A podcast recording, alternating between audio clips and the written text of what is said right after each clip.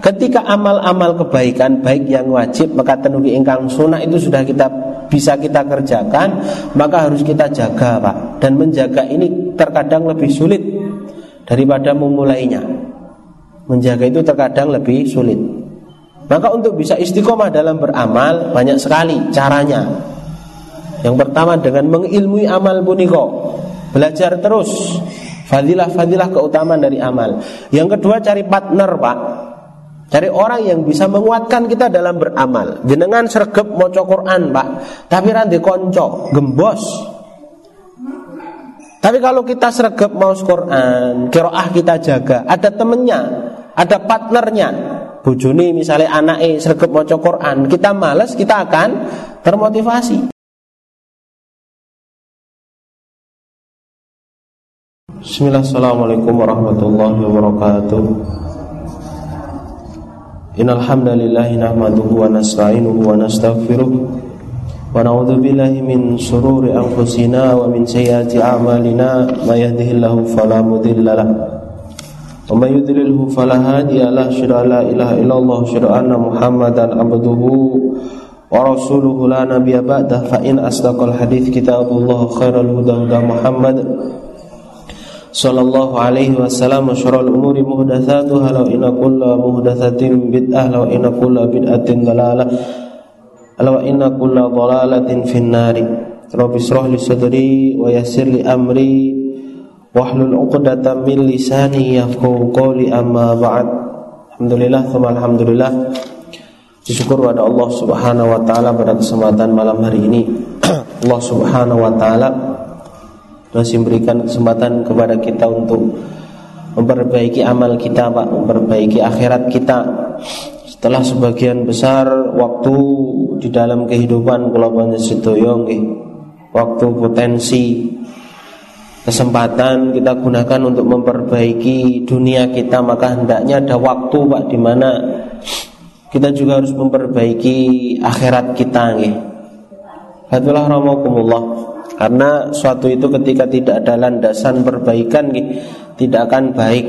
Orang ingin mendapatkan kelayakan, kebahagiaan, kesejahteraan, kehidupan wonten ing donya, maka dia kerjakan wasilah-wasilah untuk bisa mendapatkannya dengan belajar, menjalin relasi nggih ngumpul ke modal, memilih pekerjaan yang sesuai atau memilih usaha yang bisa mendatangkan kesempatan untuk bisa meraup nopo e, keuntungan yang lebih besar.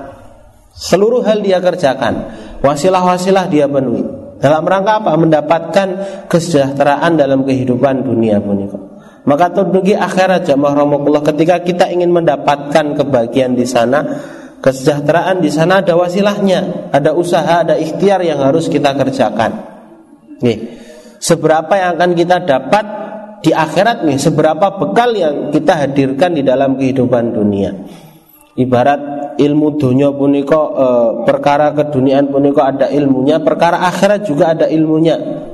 Nih, bagaimana caranya untuk mendapatkan duit ingkang kathah, Pak? Itu ada ilmunya. Bagaimana cara untuk mendapatkan pahala yang banyak? Itu juga ada ilmunya. Orang yang beriman pada Allah Subhanahu wa taala maka dia akan lebih memperhatikan urusan akhiratnya. Karena terlalu banyak dalil yang menunjukkan tentang itu nggih. Walal akhiratu khairun laka minal ula. Dan akhirat punika lebih baik daripada kehidupan yang pertama yaitu di dunia. Bahkan tidak bisa dibandingkan apa yang akan kita dapatkan di akhirat ketika memang ikhtiar kita untuk mendapatkan akhirat punika dalam perkara yang ikhtiarnya ada di puncak ikhtiar nggih. Dengan amal soleh dengan menjauhi maksiat dengan selalu mendekat kepada Allah Subhanahu wa taala.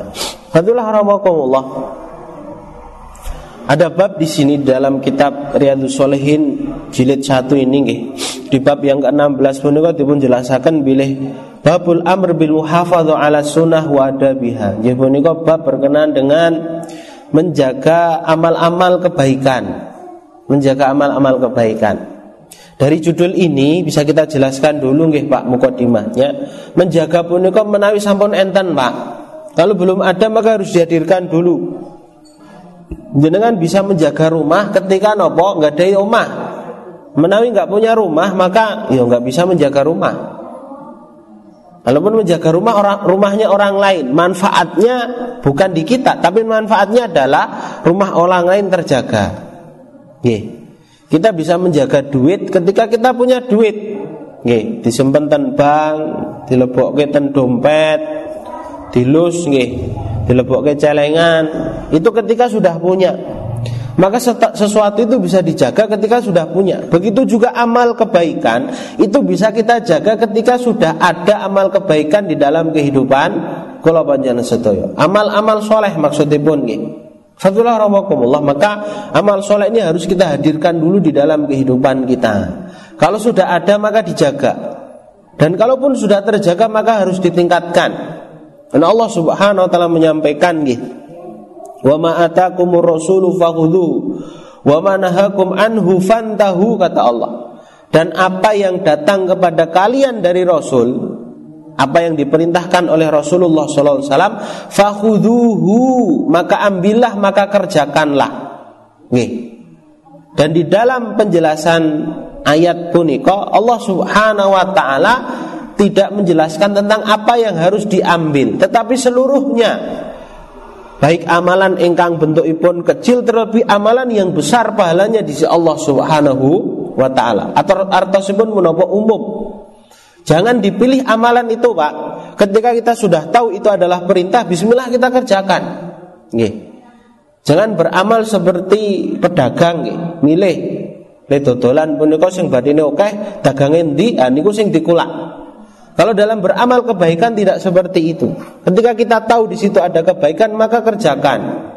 Maka kerjakan karena kita tidak tahu jamaah rahimakumullah amal apa yang akan menjadikan kula sedaya punika, amal apa yang akan diterima oleh Allah Subhanahu wa taala dari amal yang kita kerjakan. Sering saya sampaikan nggih. Apakah Bilal bin Rabah radhiyallahu anhu dia menyangka ternyata amal yang menjadikan dia masuk ke dalam surga punika napa? Salat sunahnya. Kenapa bukan sholat wajibnya? Kenapa bukan sholat jamaahnya? Kenapa bukan jihadnya Bilal? Kenapa bukan loyalitasnya Bilal radhiyallahu anhu kepada Rasulullah sallallahu alaihi wasallam? Kenapa bukan tauhidnya Bilal radhiyallahu anhu? Kenapa bukan itu? Karena kita tidak tahu amal pundi ingkang badhe dipun tampi kalian Allah Subhanahu wa taala amal apa yang akan menjadikan apa wasilah kita untuk mendapatkan surga Allah Subhanahu wa taala. Jamaah rahmatullah ingkang dipun rahmati Allah Subhanahu wa taala, maka apa yang diperintahkan Rasul kerjakan. Walaupun itu perkara yang kecil nih.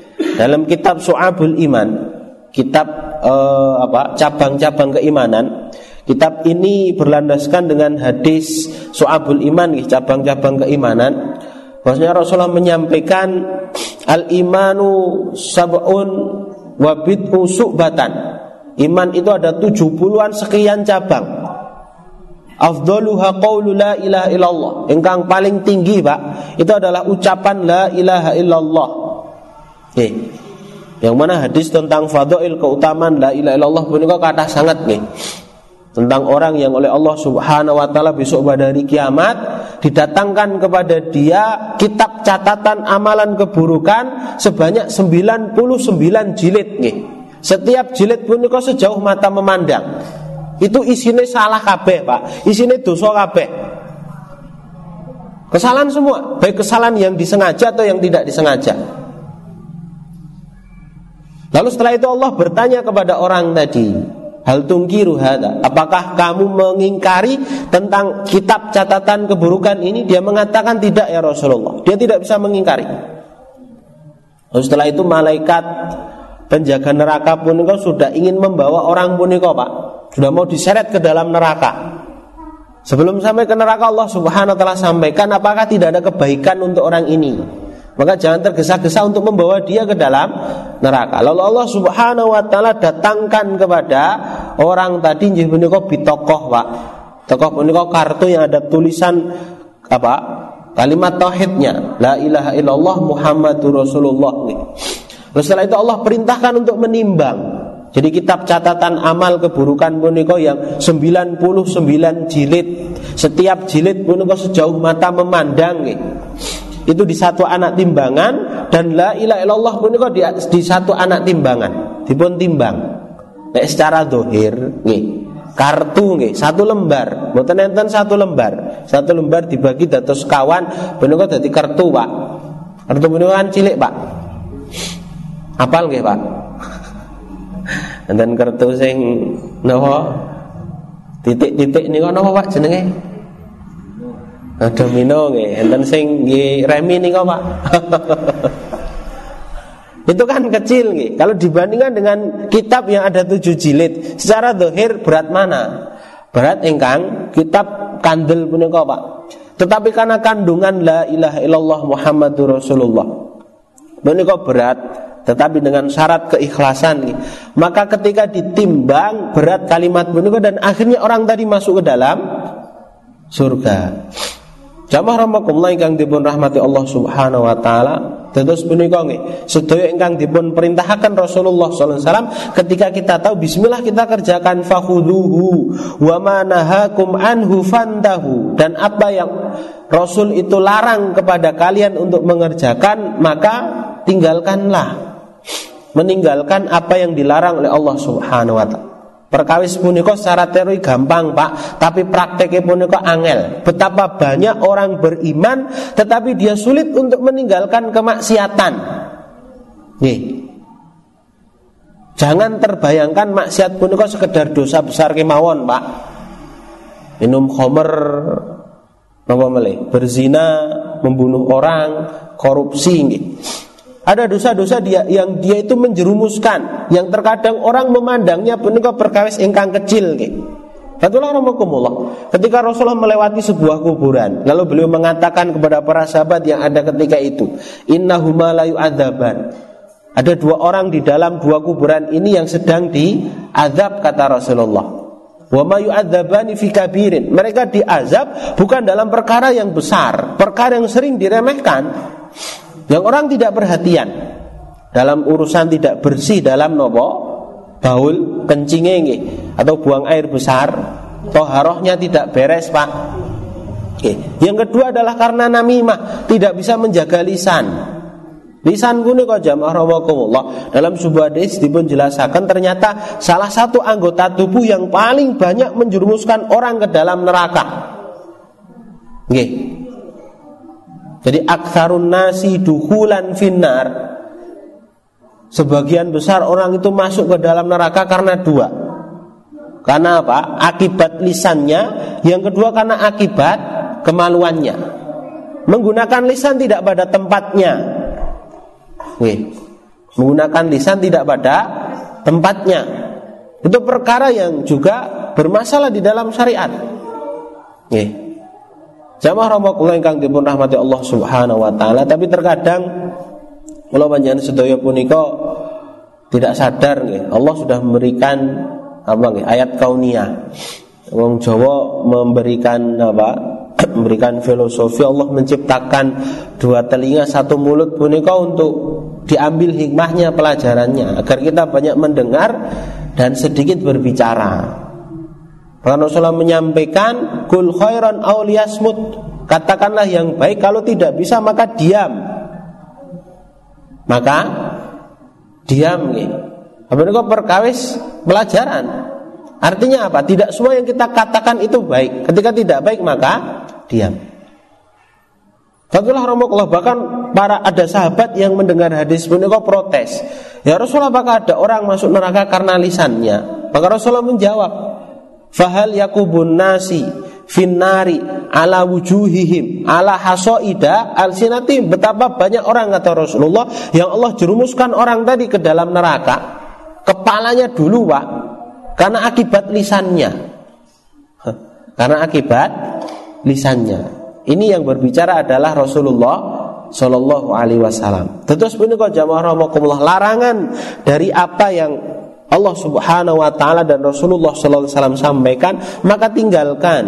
Betapa banyak di antara kita kaum muslimin yang lemah dalam urusan ini. Dia kerjakan perkara yang mungkin perkara ringan, Pak, itu larangan. Nih, dosa itu tidak di satu titik, Pak. Dosa itu kalau dikerjakan dengan peremehan akan lebih besar di sisi Allah Subhanahu wa taala. Ada dua orang nyolong, Pak. Ada dua orang nyolong, maka dosanya di Allah akan berbeda. Nih. Yang satu nyolong karena misalnya di rumah mboten enten napa-napa malih. Dia kepepet harus ngambil suatu dari orang. Ketika tidak dia akan apa? Akan terkena bencana misalnya. Kelaparan misalnya. Dengan orang yang dia mencuri padahal di rumah ada suatu yang bisa dia makan. Emang gaweane nyolong, Pak. Anak enten tiang ngeten iki, ora nyolong gatel, Pak. Maka apa? Dosanya berbeda orang yang seperti ini. Di sisi Allah Subhanahu wa taala. Jadi dosa itu tidak di satu titik, tergantung dengan makosid dia mengerjakan dosa. Maka hati-hati. Jamaah rahimakumullah yang mudah-mudahan dirahmati Allah Subhanahu wa taala. Allah juga menyampaikan dalam surat An-Najm, A'udzubillahi minasyaitonir rajim. Wa ma yantiqu 'anil hawa in huwa illa wahyu yuha. Dan dia Muhammad tidak mengucapkan suatu dari hawa nafsunya sesungguhnya dia adalah apa? Apa yang dia ucapkan adalah wahyu dari Allah Subhanahu wa taala. Atau sipun punapa sedaya ingkang kula pan sedaya punika eh, dapatkan dari Rasulullah Shallallahu alaihi wasallam. Baik bentuknya itu perkataan baik bentuknya adalah perbuatan baik bentuknya adalah ikrar ketetapan maka apa itu adalah dari Allah Subhanahu wa taala bukan dari hawa nafsu Rasulullah Shallallahu alaihi wasallam tetapi dari Allah Subhanahu wa taala artinya apa ketika kita taat kepada Allah maka hakikatnya kita harus taat kepada Rasul Kenapa yang diperintahkan Allah melewati Rasulullah Sallallahu Alaihi Wasallam? Allah juga menyampaikan kul in kuntum tuhibbunallaha fattabi'uni yuhibbukumullah wa yaghfir lakum dunubakum.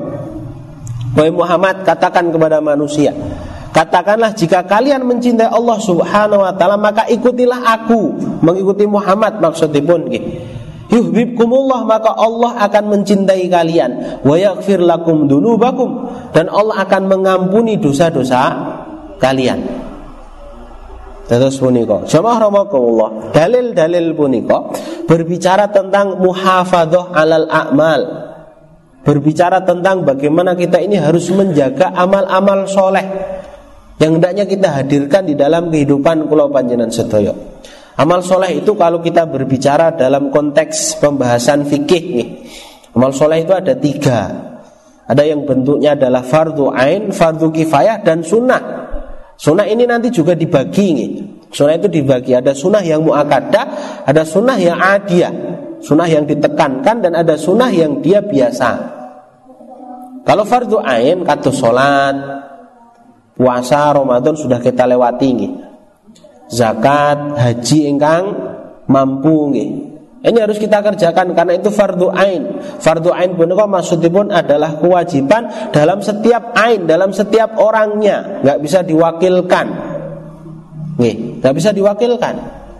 Fardu ain itu ketika ditinggalkan maka dosa. Bahkan dosa meninggalkan fardu ain itu lebih besar daripada mengerjakan dosa besar, Pak. Nih, orang yang meninggalkan sholat. Punika pun luwih gede tinimbang uang engkang berbuat dosa besar. Berzina misalnya Minum homer misalnya Nih Nggih, ampun terus dibanding ke. Wis aku tak ngombe mendem wae, tak berzina wae ning tetap sholat nih. Ya, jangan seperti itu, sama-sama buruk. Tapi kalau kita bandingkan tentang besaran dosanya, lebih besar orang itu meninggalkan apa? kewajiban daripada orang itu berdosa ketika dia mengerjakan apa? Al kabair dosa besar. Dosa besar. Kenapa? Karena kewajiban itu perkara yang harus dikerjakan. Perkara yang harus dikerjakan.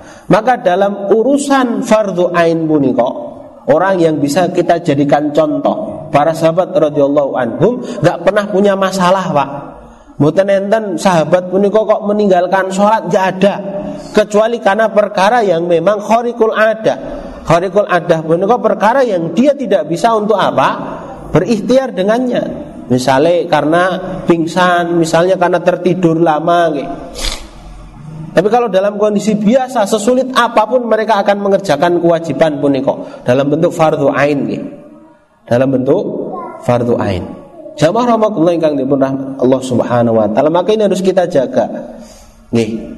Fardu-fardu ain pun harus kita jaga. Salat kita terutama bagi para laki-laki ini salat salat jamaah pun termasuk sebagian ulama itu mewajibkan karena berlandaskan dengan dalil yang banyak La solata lijaril masjid ila fil masjid. Tidak dianggap solat orang yang bertetangga dengan masjid kecuali di masjid. Hadis berkenaan dengan Rasulullah menyampaikan Apa? Lau ya'lamu ma fihima La'atahuma walau habuan Rasulullah memberikan Nopo? Label orang yang dia tidak menjaga sholat jamaah itu punya penyakit hati Nyebutnya kok penyakit nifak nih. Yang seandainya dia tahu pahala orang yang datang ke masjid untuk sholat jamaah maka dia datangi walaupun dengan merangkak. Rasulullah pernah menyuruh para sahabat radhiyallahu anhum nih. Nih, berandai-andai seandainya ketika sholat beliau pergi bersama dengan para sahabat mencari orang yang layuki munas sholat nongkrong pak ngopi-ngopi kur ngobrol rano Faidah ini di waktu-waktu sholat apa kata Rasulullah fauhariku alaihim buyutahu saya akan bakar rumah-rumah mereka agar mereka datang mengerjakan sholat jamaah Terus punika nggih. Jamaah kula ingkang dipun Allah Subhanahu wa taala, maka harus kita jaga. Harus kita jaga, bukan sekedar mengerjakan tetapi mendirikan. Mendirikan sholat. Salah pun jamaah Allah fardu ain selanjutnya banyak juga seperti zakat hingga ngadai harta yang sudah sampai nisab Pak. Ada yang berpandangan tentang zakat ini ilmu tentang zakat ini tidak sebagaimana ilmu tentang sholat Pak. Akhirnya pelaksanaan zakat juga bermasalah. Taunya zakat itu kan namun zakat fitrah. Zakat mal tidak mengilmuinya. Bahkan ada yang berpemahaman zakat mal itu dikerjakan sekali seumur hidup. Oke, kalau sudah dizakati maka tidak dizakati lagi. Ini salah. Harta itu selama sampai nisab maka harus dikeluarkan zakatnya dua setengah persen. Ketika tidak maka dolim. Dua setengah persen yang ada itu bukan hak kita. Ketika kita makan maka itu sebab Allah murka kepada kita. Dua setengah persen. Kalau orang mengatakan wah aku duit ki keringet keringetku dewe kok mas. Ilmu ilmuku sendiri usaha usaha sendiri kenapa harus kita berikan kepada orang lain? Kalau bukan karena Allah apakah bisa kita dapat uang pak? Oke jenengan punya ilmu tapi ilmu itu dari mana? Kalau bukan dari Allah Subhanahu Wa Taala. Kadah tiang ada ilmu tapi randuwe sehat pak. Nggih. Jadi dia nggak dapatkan apa yang akan bisa dia dapatkan.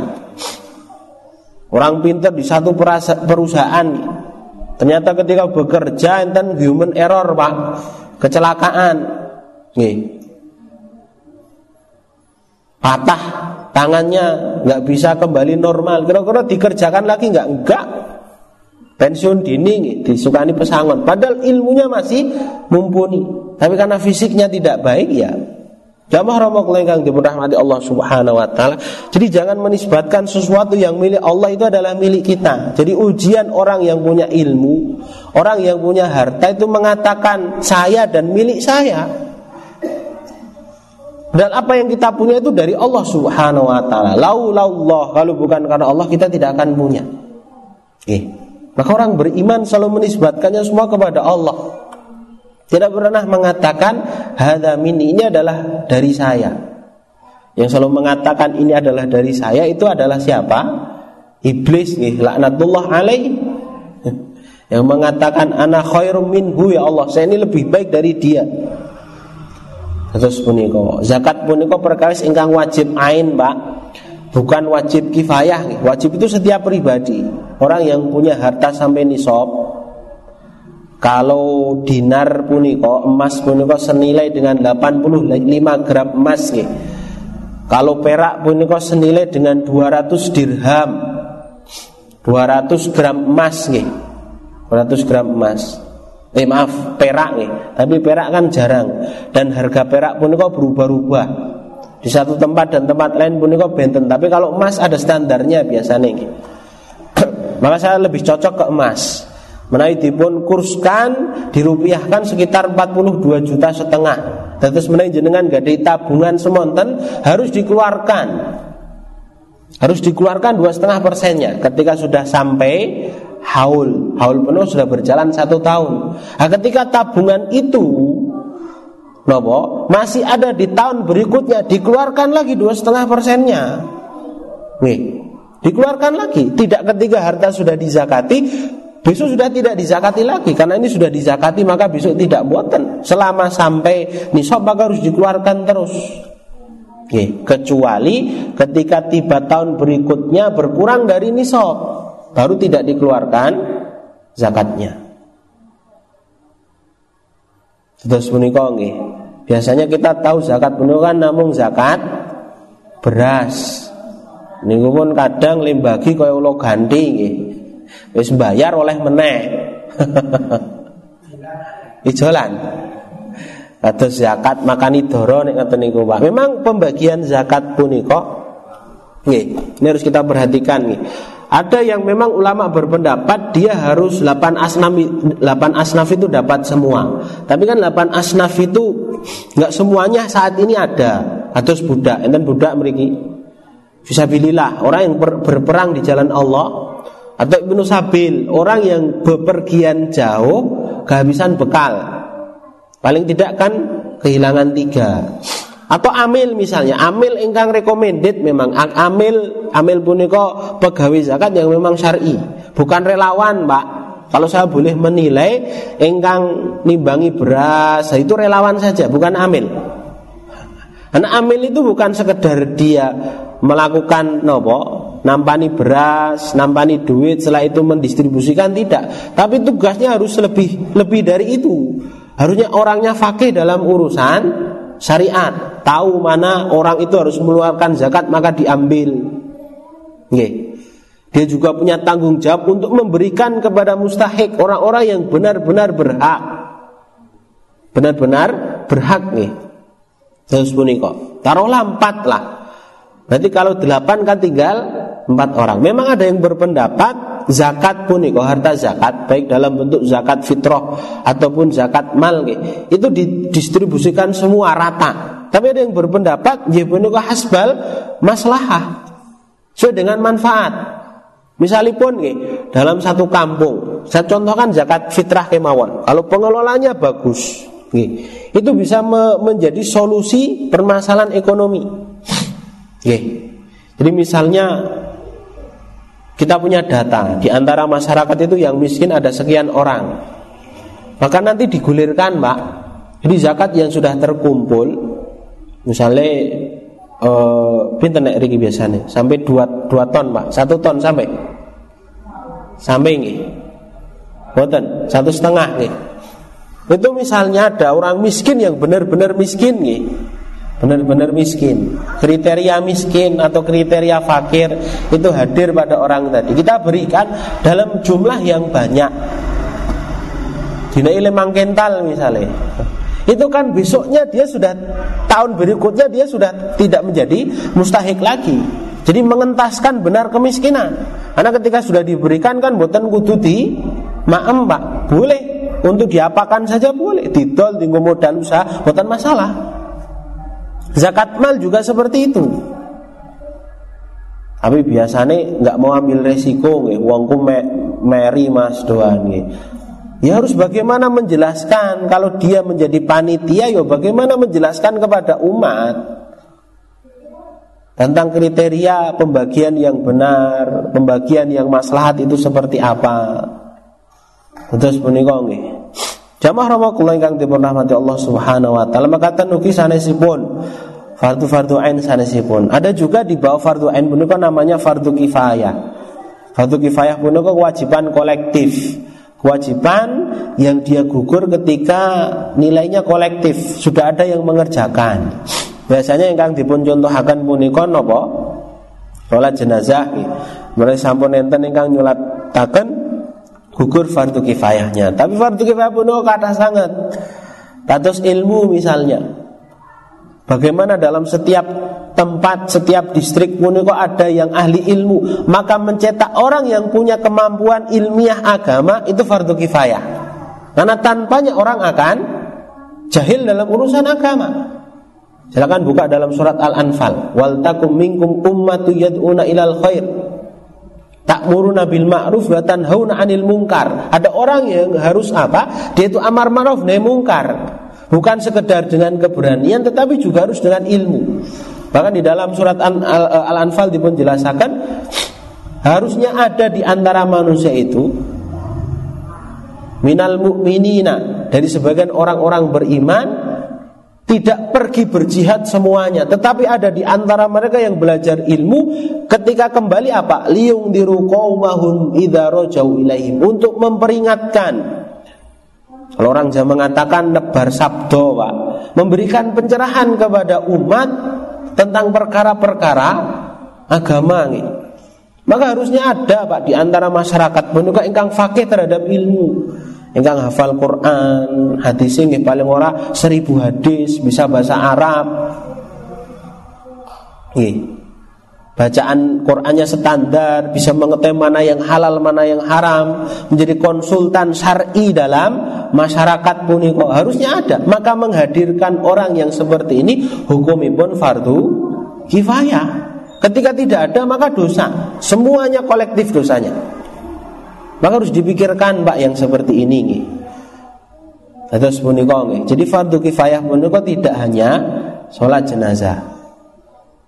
Nah, setelah fardu ain ada fardu kifayah, ada juga sunnah ingkang muakadah, sunnah ingkang adiyah, sunnah yang tidak ditekankan.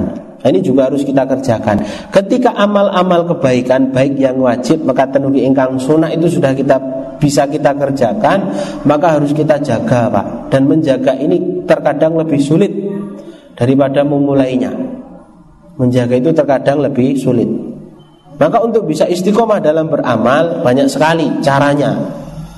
Yang pertama dengan mengilmui amal puniko, belajar terus fadilah-fadilah keutamaan dari amal. Yang kedua cari partner, Pak. Cari orang yang bisa menguatkan kita dalam beramal. Jenengan sergep maca Quran, Pak. Tapi rantai konco, gembos. Tapi kalau kita sergep mau Quran, kiroah kita jaga, ada temennya, ada partnernya, bojone misalnya anake sregep maca Quran, kita males kita akan termotivasi. Tapi nek gur maca Quran ning omah dhewe terus nggih. Bapak gur mancing ra mulih-mulih, anake dolanan HP terus ra tau delekke. Satu saat akan gembos. Tapi kalau ada waktu di mana bareng-bareng baca Quran akan terjaga. Muhafadhu alal a'mal itu punika seperti itu. Menjaga amal itu seperti terus ada partnernya. Bagaimana para sahabat radhiyallahu anhum menjadikan keluarga itu sebagai, apa? Sarana untuk menguatkan amal kebaikan, saling mengingatkan amal kebaikan. Rasulullah puniko ketika sholat malam belum bangunkan istri untuk bareng sholat malam.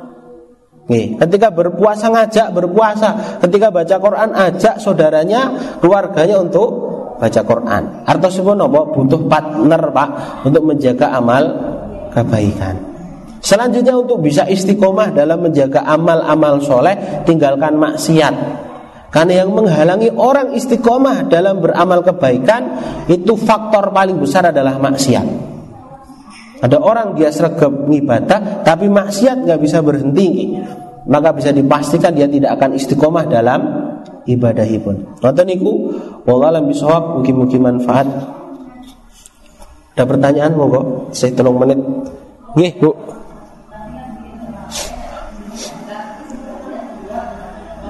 Pripun? Nggih.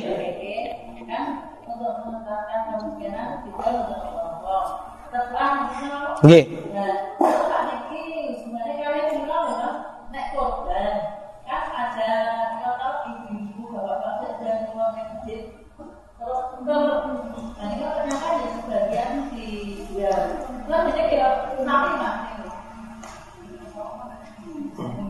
Disukani. Oh, nggih.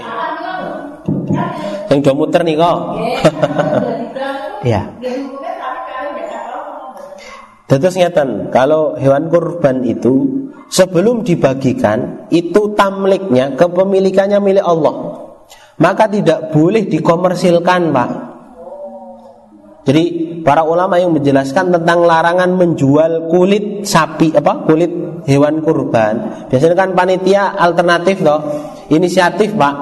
Kimbangane engko bingung lembagi didol wae daging. Makanya wong grosso punika nek korban, Pak, lembelih sapi luwih oke. Padahal kan dagingnya oke toh, kata ingkang korban toh. Tapi lembelih sapi luwih oke. Nopo kata ingkang ngijolke sapi niku lho, ngijolke daging niku lho. Jadi terkadang panitia inisiatif seperti itu kan nggak boleh itu. Kenapa? Belum dibagikan. Jadi ketika sudah disembelih itu milik Allah Subhanahu Wa Taala nggak boleh dijual. Makanya ngopai nganggi daging kurban namun tenang sal. Rian kalau dulu nggih takmir takmir itu ngopai jagale nganggo napa Pak? Ndase karo teklike to. Kalau dulu ngeten nggak boleh itu. Kalau sekarang sudah banyak yang menjelaskan tentang fikih korban ya, ya memang harus ada anggaran untuk memberikan apa upah jagali. Jadi seluruhnya ketika apa disembelih itu kepemilikannya milik Allah. Ketika sudah milik Allah nggak boleh dikomersilkan. Benten mana sabun didistribusikan, sudah diakatkan. Tak nehke niki. Nah, orang tadi mau diseperti apakan boleh, nggak masalah. Arab disempen rong sasi, telung sasi, harap didol. Nggih mboten masalah. Kalau sudah dibagi-bagikan. Mboten niku Bu? Wallahu bisawab. Sampun? Enten meleh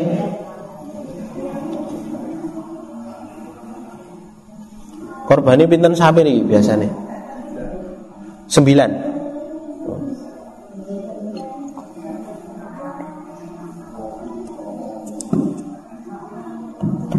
Sampun nggih ini sampun kita tutup kanthi wawasan doa kafaratul majlis. Subhanakallah bihamdik. Sudah la ilaha illa anta astaghfiruka wa atubu Assalamualaikum warahmatullahi wabarakatuh.